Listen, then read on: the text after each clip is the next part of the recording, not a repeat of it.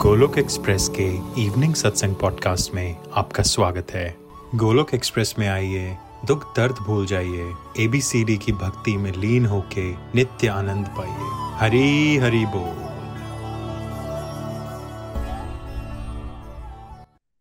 ओम नमो भगवते वासुदेवाय, ओम नमो भगवते वासुदेवाय, ओम नमो भगवते वासुदेवाय। श्रीमद भागवत गीता की जय। हरे कृष्ण हरे कृष्ण कृष्ण कृष्ण, हरे हरे। हरे राम हरे Ram Ram Ram Hare Hare busy to the body free as a soul Hari Hari बोल हरि हरि बोल शरीर शरीर व्यस्त और आत्मा शरीर मस्त हरि नाम जपते हुए transform the world by transforming yourself जय श्री कृष्णा न शस्त्र पर न शास्त्र पर न धन पर न ही किसी युक्ति पर मेरा जीवन तो आश्रित है प्रभु केवल केवल आपकी कृपा शक्ति पर गोलोक एक्सप्रेस में आइए दुख दर्द भूल जाइए एबीसीडी की भक्ति में लीन होके नित्य आनंद पाइए। हरी बोल हरी बोल एवरीवन जय श्री राम, जय श्री राधे कृष्णा। जैसा आप जानते हैं कि पिछले सत्संग में हमने चैप्टर थ्री के श्लोक जो है कंक्लूड किए थे। तो आज हम लोग चैप्टर थ्री को समराइज कर रहे हैं। ये हमारा प्रयास ये रहता है कि जो हमने लोगों के साथ डील करके भक्तों के साथ लास्ट टेन ट्वेल्व ईयर्स में देखा है कि हम बहुत जल्दी भूलते हैं, है ना? माया इसी का नाम है ना कि हम भगवान को बहुत जल्दी भूलते हैं, भगवान से जुड़ी बातें बहुत जल्दी भूलते हैं। तो इसलिए हमें लगा हर एक अध्याय के बाद हम उसको एक बार रिवाइज करें, क्योंकि जितनी रिपीटेशन होगी, उतना ही ज़्यादा चांसेस हैं कि आप भूलोगे नहीं कॉन्सेप्ट को, है ना? तो कर्म योग का अध्याय कंप्लीट हुआ है। तो कर्म प्लस योग, है ना? कर्म मतलब जो भी आप करते हो, योग का क्या मतलब? साइंस जो भगवान के साथ जोड़ती है। है ना? तो जब हम भगवान को ऐड करके और भगवान के प्लेजर के लिए कार्य करना शुरू कर देते हैं तो क्या हो जाता है फिर? फिर कर्म योग हो जाता है है ना? भगवान ने कहा, बेटा, अगर तुम मेरे को खुशी के, मेरी खुशी के लिए कार्य नहीं करोगे तो फिर तुम कौन से कार्य करोगे? या तो हम भगवान की खुशी के लिए करेंगे, या फिर हम अपने मन और इंद्रियों की खुशी के लिए करेंगे। ठीक है? जब हम अज्ञान में होते हैं तो हम क्या सोचते हैं? अभी मैंने आपसे क्वेश्चन पूछा भगवान के लिए करोगे? आप दूसरा का था क्या बोलोगे? अच्छा और क्या चॉइस है फिर? अगर आप भगवान के लिए नहीं करोगे तो फिर कौन सी चॉइस है? किसके लिए करोगे? आप बोलोगे, मैं अपने लिए करूँगा, या मैं रिश्तेदारों के लिए करूँगा, या फैमिली के लिए करूँगा, या देश के लिए करूँगा? राइट लेकिन उस अंडरस्टैंडिंग में गड़बड़ी हो जाती है कि जब हम कहते हैं, मैं अपने लिए करूँगा तो हमने किसको मान लिया? हमने मन, इंद्रिय और बुद्धि को क्या मान लिया? स्वयं मान लिया। हमें आत्मा के ज्ञान की अंडरस्टैंडिंग नहीं होती। जब आप परमात्मा के लिए करते हो, जब आप पानी जड़ों को पिला रहे हो तो क्या पत्तों को पिला रहे हो? क्या ब्रांचेस को पिला रहे हो? या खाली जड़ों को ही पिला रहे हो? राइट जब आप जड़ों को दे रहे हो मतलब आपने लीव्स वगैरह सब कुछ कवर कर लिया, उसमें ब्रांचेस सब कुछ आ गई उसके अंदर, है ना? तो जब हम भगवान की प्रसन्नता के लिए काम करते हैं, तब हम कर्म बंधन से मुक्त हो जाते हैं। कर्म बंधन क्या है? डे टू डे लाइफ में क्या है कर्म बंधन? जो नेगेटिविटीज में फंसे रहते हैं हम राइट अलग अलग तरह से ईर्ष्या में फंसे हैं, चिंता में फंसे हैं स्ट्रेस हो जाता है हमें डिप्रेशन में रहते हैं हम लोग। ये बंधन है ना हमारे, ठीक है? और जब शरीर छोड़ने का समय आता है, तब कौन सा बंधन है हमारे लिए? हम जन्म, मृत्यु, बुढ़ापा, बीमारी इस चक्रव्यूह के अंदर ही रह जाते हैं और दोबारा जो मनुष्योणी हमें दी थी भगवान ने, इस चक्रव्यूह को तोड़ के, भगवत प्रेम को प्राप्त करके, भगवत धाम जाने के लिए लेकिन उसको हम इंद्रिय तृप्ति में लगा के मन के मुताबिक जीवन जी, जी जी के क्या करते हैं हम इसी चक्कर में क्या होता है दोबारा चक्की पीसने के लिए दोबारा वापस आते हैं। और जब दोबारा आते हैं हम तो हम हम हैरान हो रहे होते हैं कि हमें कष्ट क्यों मिल रहा है ये क्यों मेरे साथ हो रहा है। राइट पर हम इस बात को भूल जाते हैं कि ये दुखालय है।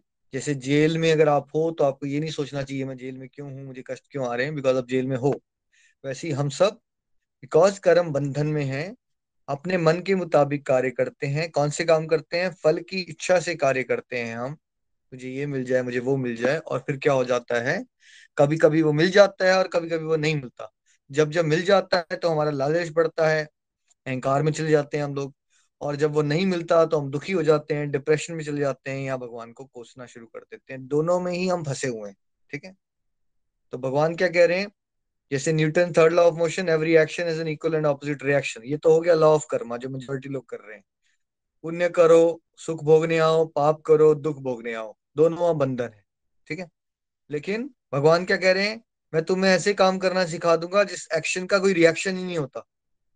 अगर तुम मेरी प्रसन्नता के लिए कार्य करोगे तो वो एक्शंस ऐसे हैं जिसका कोई रिएक्शन नहीं है, क्योंकि वो सारे कार्य अकर्म, यानी दिव्य हो जाते हैं, वो भक्ति बन जाते हैं।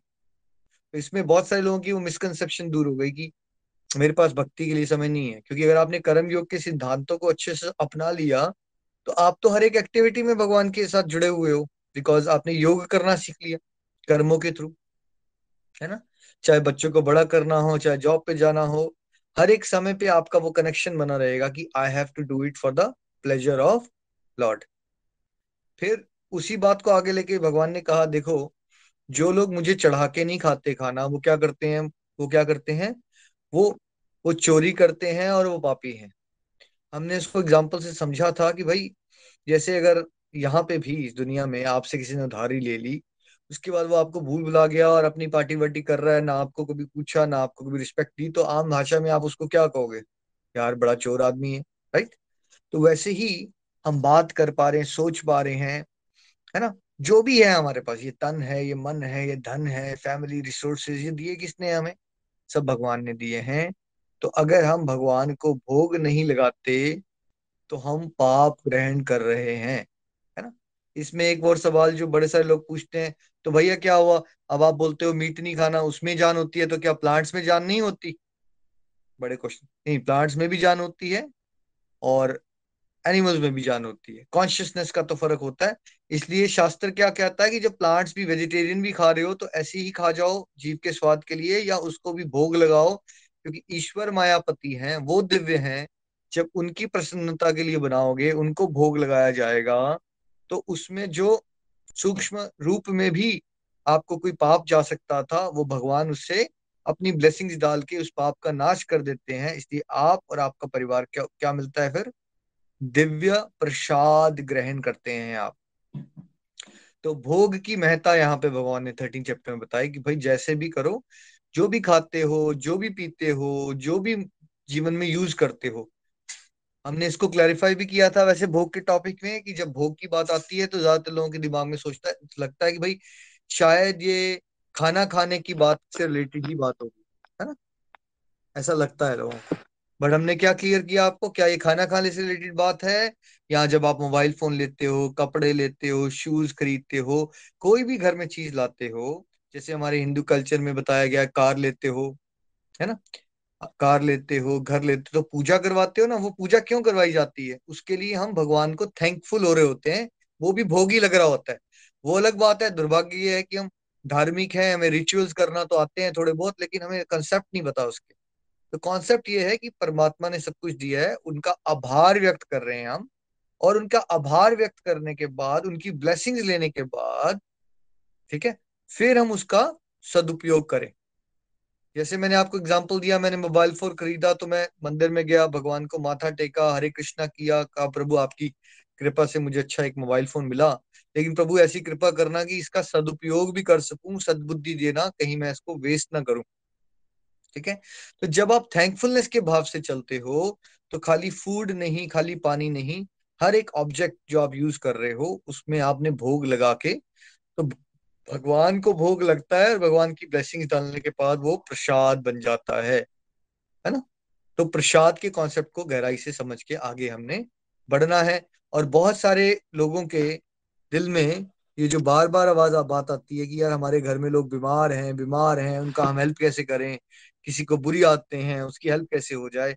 सबसे सरल तरीका है अगर आप लगाना कर देते हो, ईश्वर को आवाज़ याद करते हुए, याद करते हुए, प्रार्थना करते हुए अगर आप वही फिर प्रसाद जो है अपनी फैमिली को खिलाओगे, आप देखेंगे कैसे जहाँ आप इतना परेशान हो रहे थे लोगों को बोल बोल के तब भी कोई सुधर नहीं रहा था, लेकिन अगर आप भोग लगा के अपनी फैमिली को प्रसाद देते हो तो कैसे लोगों के जीवन में बदलाव आना शुरू हो जाते हैं? उनकी सत्वृत्ति होगी, सात्विक गुण बढ़ेगा, उनकी आदतें खुद बदलेंगी।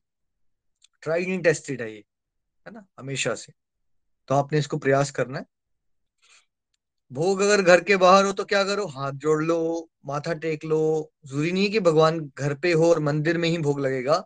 हम थोड़ा सा प्रभु को याद कर लें, आँखें बंद कर लें, हरे कृष्णा कर लें, है ना? थैंक यू कर लें और वैसे भी हम भोग लगा सकते हैं। फिर भगवान ने कहा, अर्जुन, देखो, जो तो लोग दुनियादारी में वर्क हार्ट पार्टी हार्ट के चक्कर में फंस गए, वो अपना जीवन जो है इंद्रिय सुख के चक्कर में बर्बाद कर रहे हैं, क्योंकि मनुष्य योनि में क्या वो वो तो जानवरों को भी मिल जाता है भाई। वो जो इंद्रिय सुख है, वो जानवरों को भी मिल जाता है, ठीक है? लेकिन खास क्या है ही मनुष्य में कि आपको एक चीज़ मिली है विवेक, सही और गलत की पहचान, और आप यही एक एक ऐसी बॉडी है जहाँ पे आप आत्मा रूप में, परमात्मा के साथ अपने कनेक्शन को पहचान के, अपने भूले हुए रिश्ते को जगा के, भगवत धाम की प्राप्ति कर सकते हो। तो भगवान ने कहा, बेटा, मैं चाहता हूँ तुम सब वर्क हार्ड और डिवोशन हार्डर करो। हम सब क्या करना शुरू हो गए गोरों के इन्फ्लुएंस में आके? Work hard and party hard. हमारे वैदिक कल्चर में जब छुट्टियाँ भी होती थी तो वो कोई कौन सी छुट्टी होती थी? वैलेंटाइन डे वाली छुट्टी होती थी या हर एक छुट्टी के अंदर, हर एक फेस्टिवल के अंदर कहीं ना कहीं भगवान की साथ जुड़ी हुई बातें ही हैं। चाहे दिवाली है या होली है या कोई भी फेस्टिवल आप उठा के देखिए, जो हमारा वैदिक सिस्टम के फेस्टिवल है, सारों के अंदर भगवान है। है ना? लाइफस्टाइल उस तरह से बनाई गई थी कि आप भगवान के साथ जुड़े रहो हर समय। जीना इस तरह से है जो हम आरती में थाल फेरते हैं, क्या? हमारी ड्यूटीज़ इस तरह से हमने करनी है कि भगवान के इर्द गिर्द हम चलते रहें। ड्यूटीज़ भी डिवोशनली करनी है और जहाँ पे लोग पार्टी करते हैं, है नहीं? है ना? पार्टी करते हैं या फिर बहुत सारा समय बर्बाद करते हैं, उस समय पे आपको क्या करना है? उस समय आपको अपनी स्पिरिचुअल प्रैक्टिसेस को और बढ़ा देना है राइट तो हमें क्या करना है? Work hard and devotion hard करना है। तो मेजोरिटी लोग समाज में क्या करना चाहते हैं? Work hard and party hard Monday to Friday बहुत सारा काम किया फ्राइडे को बहुत सारा पी ली, बहुत सारा झूमना शुरू हो गए और उनको लग रहा है वही मस्ती है, जबकि उन्होंने अपने पैसे भी बर्बाद कर दिए हेल्थ भी खराब कर दी और अगले दिन हैंगओवर हो गया, किसी का फ़ायदा नहीं हुआ, ठीक है? तो भगवान ने कहा, जब तुम फल की इच्छा का त्याग कर देते हो तो बेटा तुम मुझे ही प्राप्त कर लेते हो। जैसे हमने उसमें एग्ज़ाम्पल से समझाया था आपको, एक छोटा लॉलीपॉप पाँच रुपए का और एक तरफ़ पाँच हज़ार करोड़ रुपए, एक छोटा सा बच्चा अड़ गया, मैंने लॉलीपॉप भी खाना है, ठीक है? अब आपको उसको समझाओ भी, भाई लॉलीपॉप नहीं बेटा, तुम वो पाँच हज़ार करोड़ ले लो। लेकिन वो फिर भी लॉलीपॉप के चक्कर में ही पड़े रहेगा कि उसकी बुद्धि बहुत सीमित है, उसको समझ नहीं आ रही। जो समझदार होगा वो समझेगा कि मैं पाँच हज़ार करोड़ ले लेता हूँ। वैसे जब आप छोटे मोटे फलों की इच्छा के चक्कर में पड़े रहते हो तो आप असली फल जो आपको मांगना चाहिए, जो बेस्ट है, वो परमात्मा है भाई, उसको खो देते हो आप, है ना? तो अगर हम ये फलों की इच्छा का त्याग, दुनियादारी वाले फलों की इच्छा का त्याग करें और भगवान के प्रेम वाले, भगवान की सेवा और भक्ति वाली फलों की इच्छा का डिज़ायर बढ़ाएँ। यानी कि मटेरियल डिज़ायर से हम स्पिरिचुअल डिज़ायर को अगर स्ट्रॉन्ग करें तो हमें भगवत प्रेम की, भगवत धाम की और भगवान की ही प्राप्ति हो सकती है है ना? भगवान ने ये भी बताया कि जो महापुरुष होते हैं जैसा जैसा आचरण वो करते हैं, फिर बाकी लोग उनको कॉपी करना शुरू कर देते हैं, है ना? तो भगवत गीता में अल्टीमेटली भगवान हमसे, मुझसे, आपसे क्या चाहते हैं? हम क्या से वो लोग बने? हम ग्रेट पीपल बने पॉजिटिविटी के लीडर्स बने। आपका जीवन ऐसा आदर्श बन जाना चाहिए कि आपको ज़रूरी नहीं है कि वो हर एक इंसान आपसे भगवदगीता का श्लोक समझेगा बट आपका जीवन जीने का तरीका ऐसा होना चाहिए कि उनको भगवद बिना पढ़े हुए समझ आ जाए आपके जीवन को देख के। आपको भगवद गीता को इस तरह से जीना है कि आपको देख देख के लोगों को लगे, नहीं, हमें भी ऐसा बनना है। तो भगवान मुझसे और आपसे चाहते हैं कि हम डिवोशन के पॉजिटिविटी के क्या बने? लीडर्स बने। समाज में बहुत सारे लीडर्स हैं, लेकिन बहुत सारे नेगेटिविटी के लीडर्स हैं, है ना? लेकिन अगर आप डिवोशन के लीडर बनते हो, और वो आचरण से होगा, विचार आचार प्रचार, आपका आचरण जितना अच्छा होगा, और भगवान के जुड़े हुए सिद्धांतों को जीवन में आप उतारोगे। समस्या बहुत सारी है। आप विचलित नहीं होते। आप भगवान का ना याद कर रहे हो। बाकी सब आपके आसपास विचलित हो जाते हैं। तब क्या पता चलेगा उनको? उन्होंने भगवत गीता नहीं पढ़ी, उनको क्या पता चल जाएगा? यार इस पर्सन में कुछ तो ऐसी पावर आ गई है जो हम विचलित हो रहे हैं, लेकिन वो नहीं हो रहा। तो वो पूछेंगे कभी ना कभी आपसे आके, आप ऐसे स्टेबल कैसे रह सकते हो? है ना? तो हम सबको भगवान ग्रेट बनाना चाहते हैं। इसलिए अगले श्लोक में भगवान ने कहा, देखो, एक अज्ञानी में और ज्ञानी में फ़र्क क्या होता है? अज्ञानी क्या करता है? वो अपने फ़ायदे के एंगल से, अपने इंद्रिय सुख के लिए फलों की इच्छा से ही जीवन जीता रहता है। और जो ज्ञानी है, वो किस लिए जीवन जीता है? जो भगवान का भक्त है, वो जीवन जीता है, वो अपनी सारी ड्यूटीज़ इसलिए करता है? ताकि वो समाज को सही दिशा दे सके। दोनों ही काम करते हैं, लेकिन इंटेंशंस में ज़मीन, आसमान का फ़र्क है। एक फल की इच्छा लेके कार्य करता है, स्वार्थी होता है, दूसरा निस्वार्थी होता है निस्वार्थ से भाव से काम करता है, सेवा भाव से काम करता है, जगत कल्याण के कार्य करता है। दोनों ही काम करते हैं, है ना? पर्सन ए भी हो सकता है, वकील हो, दूसरा पर्सन भी वकील हो तो बाहर से नहीं देख पाओगे आप, ये भक्त है या दुनियादारी वाला है। लेकिन एक की इंटेंशन कार्य करते खाली पैसा कमाना होगी, ठीक है? और दूसरे की इंटेंशन दूसरों का भला करनी होगी, ठीक है? तो ये दोनों का फ़र्क कहाँ से आएगा? पर्सन ए का और पर्सन बी का। बाहर के कपड़े पहनने से चॉइस ए है ना? या फिर वो प्रोफेशनल लाइफ में क्या कर रहा है चॉइस बी या चॉइस सी इंटेंशंस क्या है किसी के अंदर से? किसी की इंटेंशन क्या है? एक भगवान की सेवा भाव से कर रहा है, दूसरा इंसान खाली पैसा कमाने के लिए कर रहा है। दोनों में बहुत बड़ा फ़र्क होता है है ना? तो जब भगवान ने कहा, परम सत्य का जिसको ज्ञान हो जाता है, वो कभी भी ना लेक्चरबाजी नहीं करता रहता हर जगह ये मत करो, ऐसा मत करो, वैसे मत करो। वो समझता है कि सब लोग अपनी स्पिरिचुअल लाइफ की डिफरेंट डिफरेंट स्टेजेस में और क्रमशः ग्रेजुअली उनका विकास करने के लिए कुछ ना कुछ स्टेप्स लेता है। ठीक है? जैसे हमने आपको एग्ज़ाम्पल दिया, मंत्रा बॉक्स गिफ्ट करते रहते हैं। कोई किसी के लिए प्रेयर्स कर दो, किसी को प्रसाद खिला दो, किसी को वीडियोस भेजते रहो। धीरे धीरे उसका इंटरेस्ट डेवलप करने की कोशिश करो। बट उसके लिए उसको हर समय मना मत करते रहो, ये भी मत करो, ये भी मत करो, ये भी गलत है, वो भी गलत है बिकॉज़ जस्ट बिकॉज़ आपको भगवत गीता का ज्ञान हो गया। अगर आप ज़्यादा रोका टोकी करोगे तो क्या आपकी लोग सच में बात सुनना चाहेंगे? कोई नहीं सुनना चाहेगा आपको, ठीक है? ठीक। फिर अगर आप लोगों के साथ एक ब्रिज बना के चलते हो, आपकी फैमिली फ्रेंड्स के साथ, और बीच बीच में थोड़ा थोड़ा थोड़ा दवाई का डोज देखिए देखिए डॉक्टर होता है ना, वो एक बच्चा है और एक अडल्ट है, दोनों को सेम बीमारी हुई, दवाई सेम हो सकती है, लेकिन दवाई का डोजेज सेम होता है या अलग होता है? अब एक छोटा बच्चा तो हो सकता है उसको बोला जाए, यार, पाँच एम एल का सिरप इसको दिन में दो बार पिला दो, ठीक है? और उसके अलावा, वो बड़ा हो सकता है, उसको बोल दिया जाए कि इसको इंजेक्शन लगा दो दिन में तीन बार, हो भी सकता है। तो डोजेज का फ़र्क होता है, इसलिए वो बच्चा कौन है? यहाँ मेजोरिटी लोग कलयुग में जो जी रहे हैं, वो आध्यात्मिक दृष्टि से बच्चे हैं, वो दवाई हैवी नहीं ले पाएँगे, ठीक है? बड़े कौन है जो सत्संग तक पहुँचने की सिंसेयर हो जाए ना, इतने जो सत्संग में पहुँच गए। अभी आप लोग कौन, क्या ले रहे हो? सिरप ले रहे हो डिवोशन का या इंजेक्शन लग रहा है आपको? नीचे लिख के बताइए। ये थोड़ा थोड़ा सिरप है या ये इंट्रावीनस इंजेक्शन है डिवोशन का? क्या लग रहा है आपको अभी? अभी आपको लग रहा है इंट्रावीनस इंजेक्शन क्योंकि आप वो लोग हो जो भक्ति करना चाहते हो, ठीक है? अगर आप यहाँ गोलक एक्सप्रेस के सत्संग तक पहुँचे तो कौन हो कौन हो आप? आप वो हो जो आप करना चाहते हो। तो आपको तो बिल्कुल फुल ऑन डिवोशन के बारे में बताया जा रहा है। लेकिन जब आप संसार में चल रहे हो, आपके आसपास सारे उतने ही इंटरेस्टेड नहीं होंगे डिवोशन करने को जितने आप इंटरेस्टेड हो गए हो। उनको क्या देना पड़ता है? उनको जैसे होता है ना थोड़ी सी दवाई को चूरा करके हल्का सा रसगुल्ले में मिला के थोड़ी थोड़ी दवाई थोड़ी थोड़ी और उनके लिए प्रेयर्स करते रहो छोटी छोटी चीज़ें बताते रहो, है ना? बट हर समय डिवोशन के बारे में बात मत करो। बड़ी लाइफ में उनकी जो बातें वो भी सुनो थोड़ी थोड़ी बताओ और बीच बीच में थोड़ी थोड़ी एडवाइस दो ताकि धीरे धीरे उनका झुकाव ईश्वर की तरफ़ बढ़े। जब परम सत्य को जानता है, वो वर्क इन डिवोशन को में और work in fruitive results work फल की इच्छा से कर्म करने में और भक्ति भाव से कर्म करने में भेद को वो सब बहुत अच्छे से जानता है। इसलिए कभी भी वो अपने आप को इंद्रिय तृप्ति के टाइम पास में नहीं लगाता बिकॉज़ उसको पता है कि मेरा लक्ष्य चक चुका है ना वो। वो परमानेंट हैप्पीनेस को जो चक्ष का है, उसको ये बातें बहुत बेकार लगेंगी जो टाइम पास वो पहले किया करता था। आप में से कितने लोगों को ऐसा लग रहा है आप पहले जो टाइम पास करके आपको बड़ा इंजॉयमेंट मिलती थी, अब आपको वो खुद ही बकवास लगता है और आपको खुद लगता है, यार मैंने कितना समय वेस्ट कर दिया। कैसे मैं वो चीज़ कर सकती थी? या कर सकता था जो मैं कर रहा था। उस समय क्यों नहीं लग रहा था? आपको उत्तम रस नहीं था ना आपके पास। अब जब उत्तम रस आ जाता है तो वो बातें जो पहले बहुत बढ़िया लगती हैं, वो बेकार लगना शुरू भगवान ने कहा, कर्म पूजा कैसे बनेंगे बेटा? हर एक कर्म मेरे को अर्पित कर दो, मेरी फुल नॉलेज लेके, है ना? क्या करो? लाभ की इच्छा मत करो, और क्या करो? स्वामी का भाव छोड़ दो, और साथ साथ में क्या करो फिर? आलस का त्याग कर दो। जब ये सब तुम कर लोगे बेटा तो क्या होगा?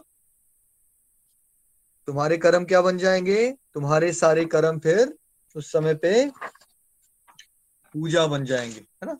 तो देखिए होता क्या है ना इंसान बड़ा आसानी से कह देता है हम तो कर ही रहे हैं कर्म ही तो पूजा है। नहीं, हर कुछ कर्म करना पूजा नहीं होता।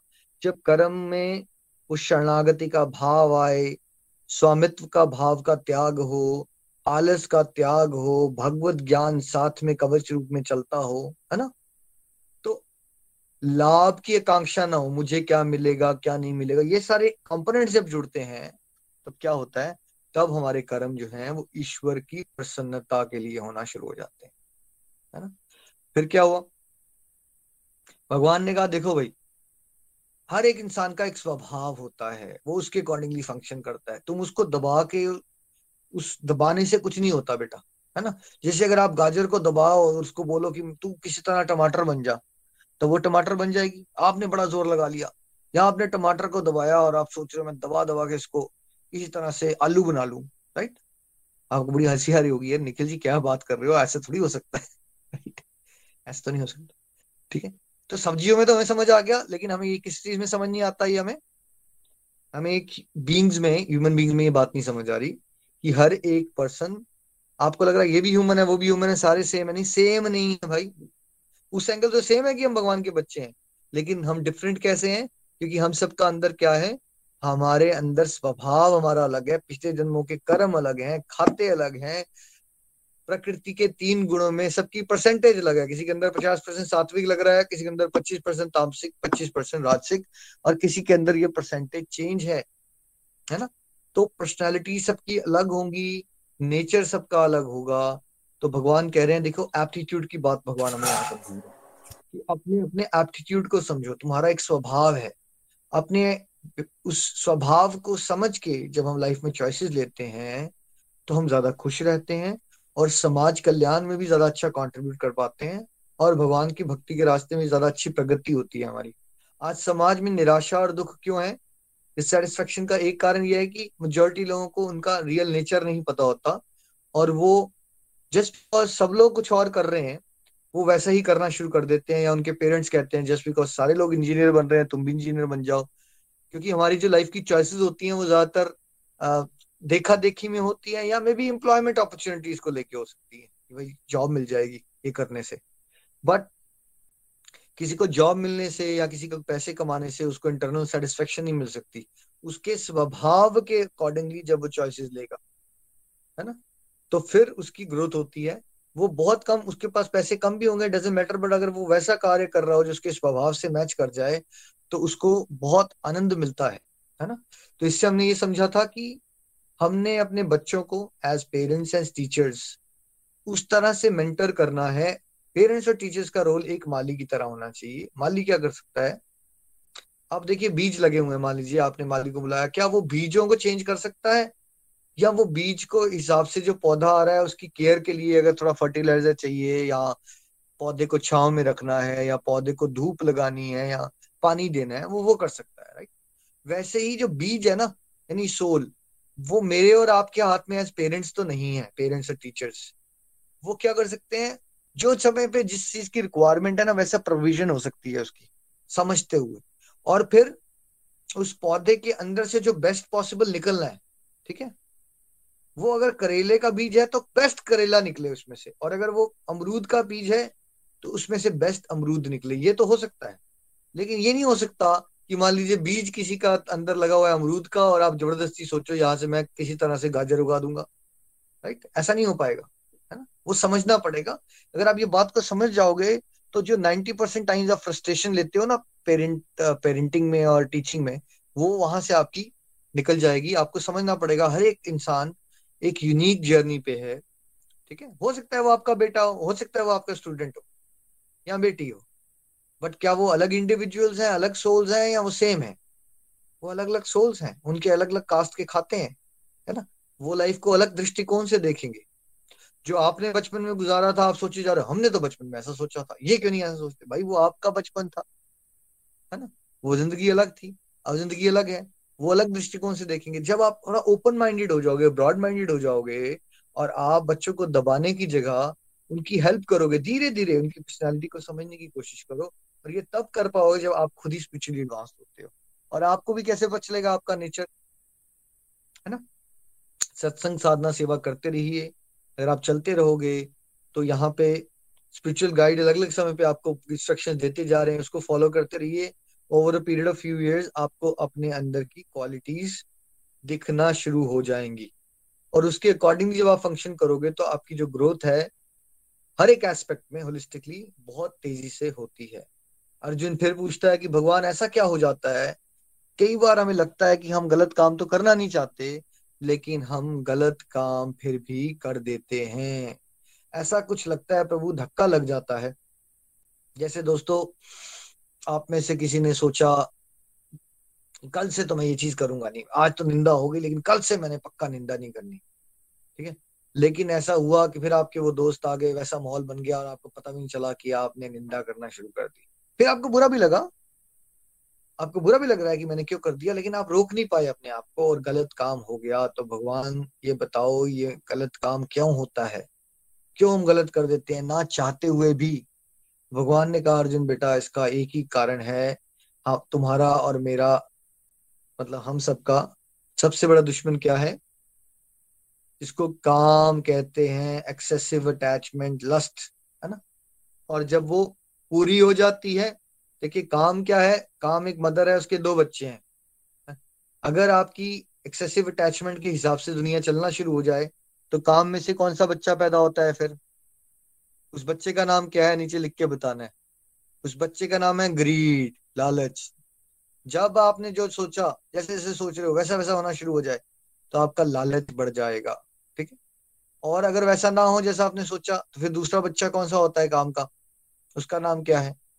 फिर क्रोध आएगा तो दोनों में ही नुकसान। होना शुरू हो गया कुछ तो आपको लालच के ट्रैप में फंसोगे और वैसा नहीं हुआ जैसा आप सोचते थे तो फिर क्या आएगा? फिर क्रोध आएगा। दोनों में ही आपका जीवन बर्बाद हो रहा है है ना? तो काम, क्रोध, लोभ, ये नर्क के तीन द्वार होते हैं। पर इसका ओरिजिन कहाँ से होता है? क्रोध और लोभ का काम से होता है मतलब एक्सेसिव अटैचमेंट है ना? हमारी एक्सेसिव अटैचमेंट संसार है हमारी एक्सेसिव अटैचमेंट भगवान से नहीं है। भगवान से एक्सेसिव अटैचमेंट को क्या काम कहते हैं या प्रेम कहते हैं? भगवत प्रेम। पूरे जीवन का हमारा लक्ष्य क्या है अब कि वो जो एक्सेसिव अटैचमेंट हमारी संसार से है नेम से फेम से मनी से, उसको क्या कर दिया जाए? उसको रीडायरेक्ट करना है बस। वो रीडायरेक्ट कहाँ करना है? वो रीडायरेक्ट हमने कहा करना है? वो प्रभु के साथ करना है। होगा कैसे? पहले ये समझिए कि दुश्मन है कहाँ? रहता कहाँ है? अर्जुन वो इंद्रियों में भी रहता है, मन में भी रहता है, बुद्धि में भी रहता है। यानी कि हम इन पे भरोसा ही नहीं करते। इसीलिए एक स्पिरिचुअल गाइड का रोल होता है, क्योंकि अगर आप अपनी मन और बुद्धि के हिसाब से चलोगे, आपको पता ही नहीं चला आपको माया की चपेट में आ गए हो। लेकिन आपको नॉर्मल लग रहा होगा सब कुछ। आपको लगा, नहीं नहीं नहीं, ठीक है, ऐसे ही तो चलता है।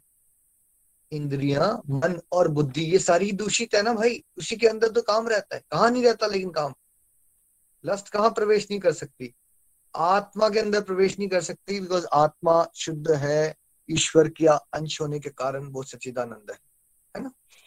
तो भगवान ने सोल्यूशन क्या दिया? पहले अपने आप को इंद्रिया, मन और बुद्धि से परे जानो। थ्योरेटिकली समझो कम से कम कि तुम ना तो इंद्रिया हो, ना मन हो, ना बुद्धि हो। अलग करो उसको अपने आप से। फिर क्या करो? फिर डेलिबरेटली धक्का लगा लगा के बुद्धि में कौन से इंजेक्शन लगाइए? सत्संग, साधना, सेवा, सदाचार के इंजेक्शन लगाते रहो लगाते रहो लगाते रहो रिपीट करते रहो। फिर क्या होगा? फिर मन जो है वो स्थिर होना शुरू, बुद्धि दिव्य होगी। जब बुद्धि में आप इतने लगातार सत्संग, साधना, सेवा के इंजेक्शन लगाओगे तो बुद्धि शुद्ध होना शुरू हो जाएगी। बुद्धि में कृष्णा जी आएँगे और मन क्या होगा? मन स्थिर होगा, मन शांत होगा। ठीक है? और फिर क्या होगा अगले स्टेप में? फिर अर्जुन तुम अपने अंदर की उन कमियों को, अपने राक्षसों को पहचान पाओगे। आपको दिखना शुरू हो जाएगा मेरी गड़बड़ी कहाँ है, कहाँ गड़बड़ करता हूँ मैं। तो अगर आप में से किसी को अब दिखना शुरू हो गया है, ज़्यादा अच्छे से कि आपके अंदर की कमियाँ क्या है। पहले आपको लगता था पूरे संसार में गड़बड़ है, अब आपको अपने अंदर की गड़बड़े दिखती है। ये प्रगति हो रही है आप, और उस समय आपको दुख हो रहा है तो ये वाला दुख अच्छी बात है, ये आध्यात्मिक दुख है कि आपको अपनी कमियाँ देख के दुख होता है। तो जब आप ये करते हो, फिर भगवान आपको आध्यात्मिक शक्ति देते हैं। हमने उसमें उदाहरण दिया था एक माल नरिष्ट बच्चा अगर एक सुमो रेस्लर से लड़ाई करने की कोशिश करेगा तो ऑफकोर्स सुमो रेस्लर जीत जाएगा।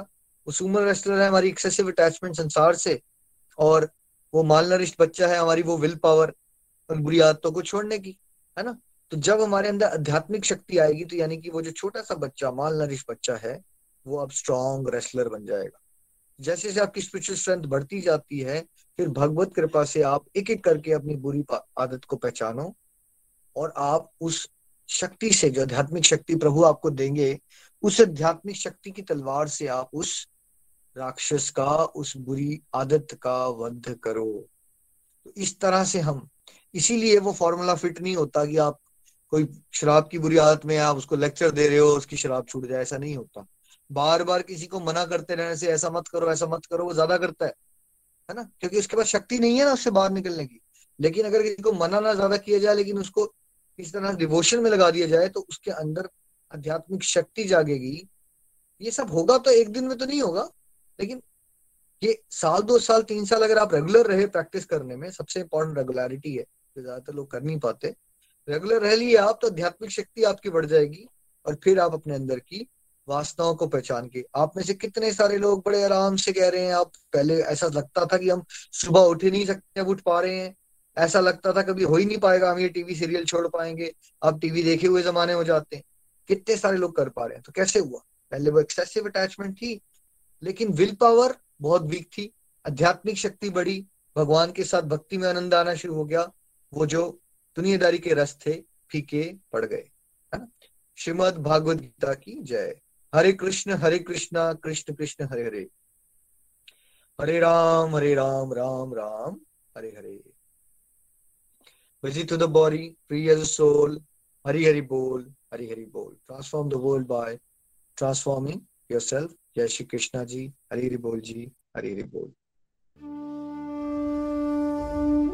गोलोक एक्सप्रेस से जुड़ने के लिए आप हमारे email address info at Golok express dot O R G द्वारा संपर्क कर सकते हैं, या हमारे व्हाट्सएप या Telegram number seven zero one eight zero two six eight two one से भी जुड़ सकते हैं। आप हमसे फेसबुक पेज और यूट्यूब चैनल के माध्यम से भी जुड़ सकते हैं। हरी हरी बोल।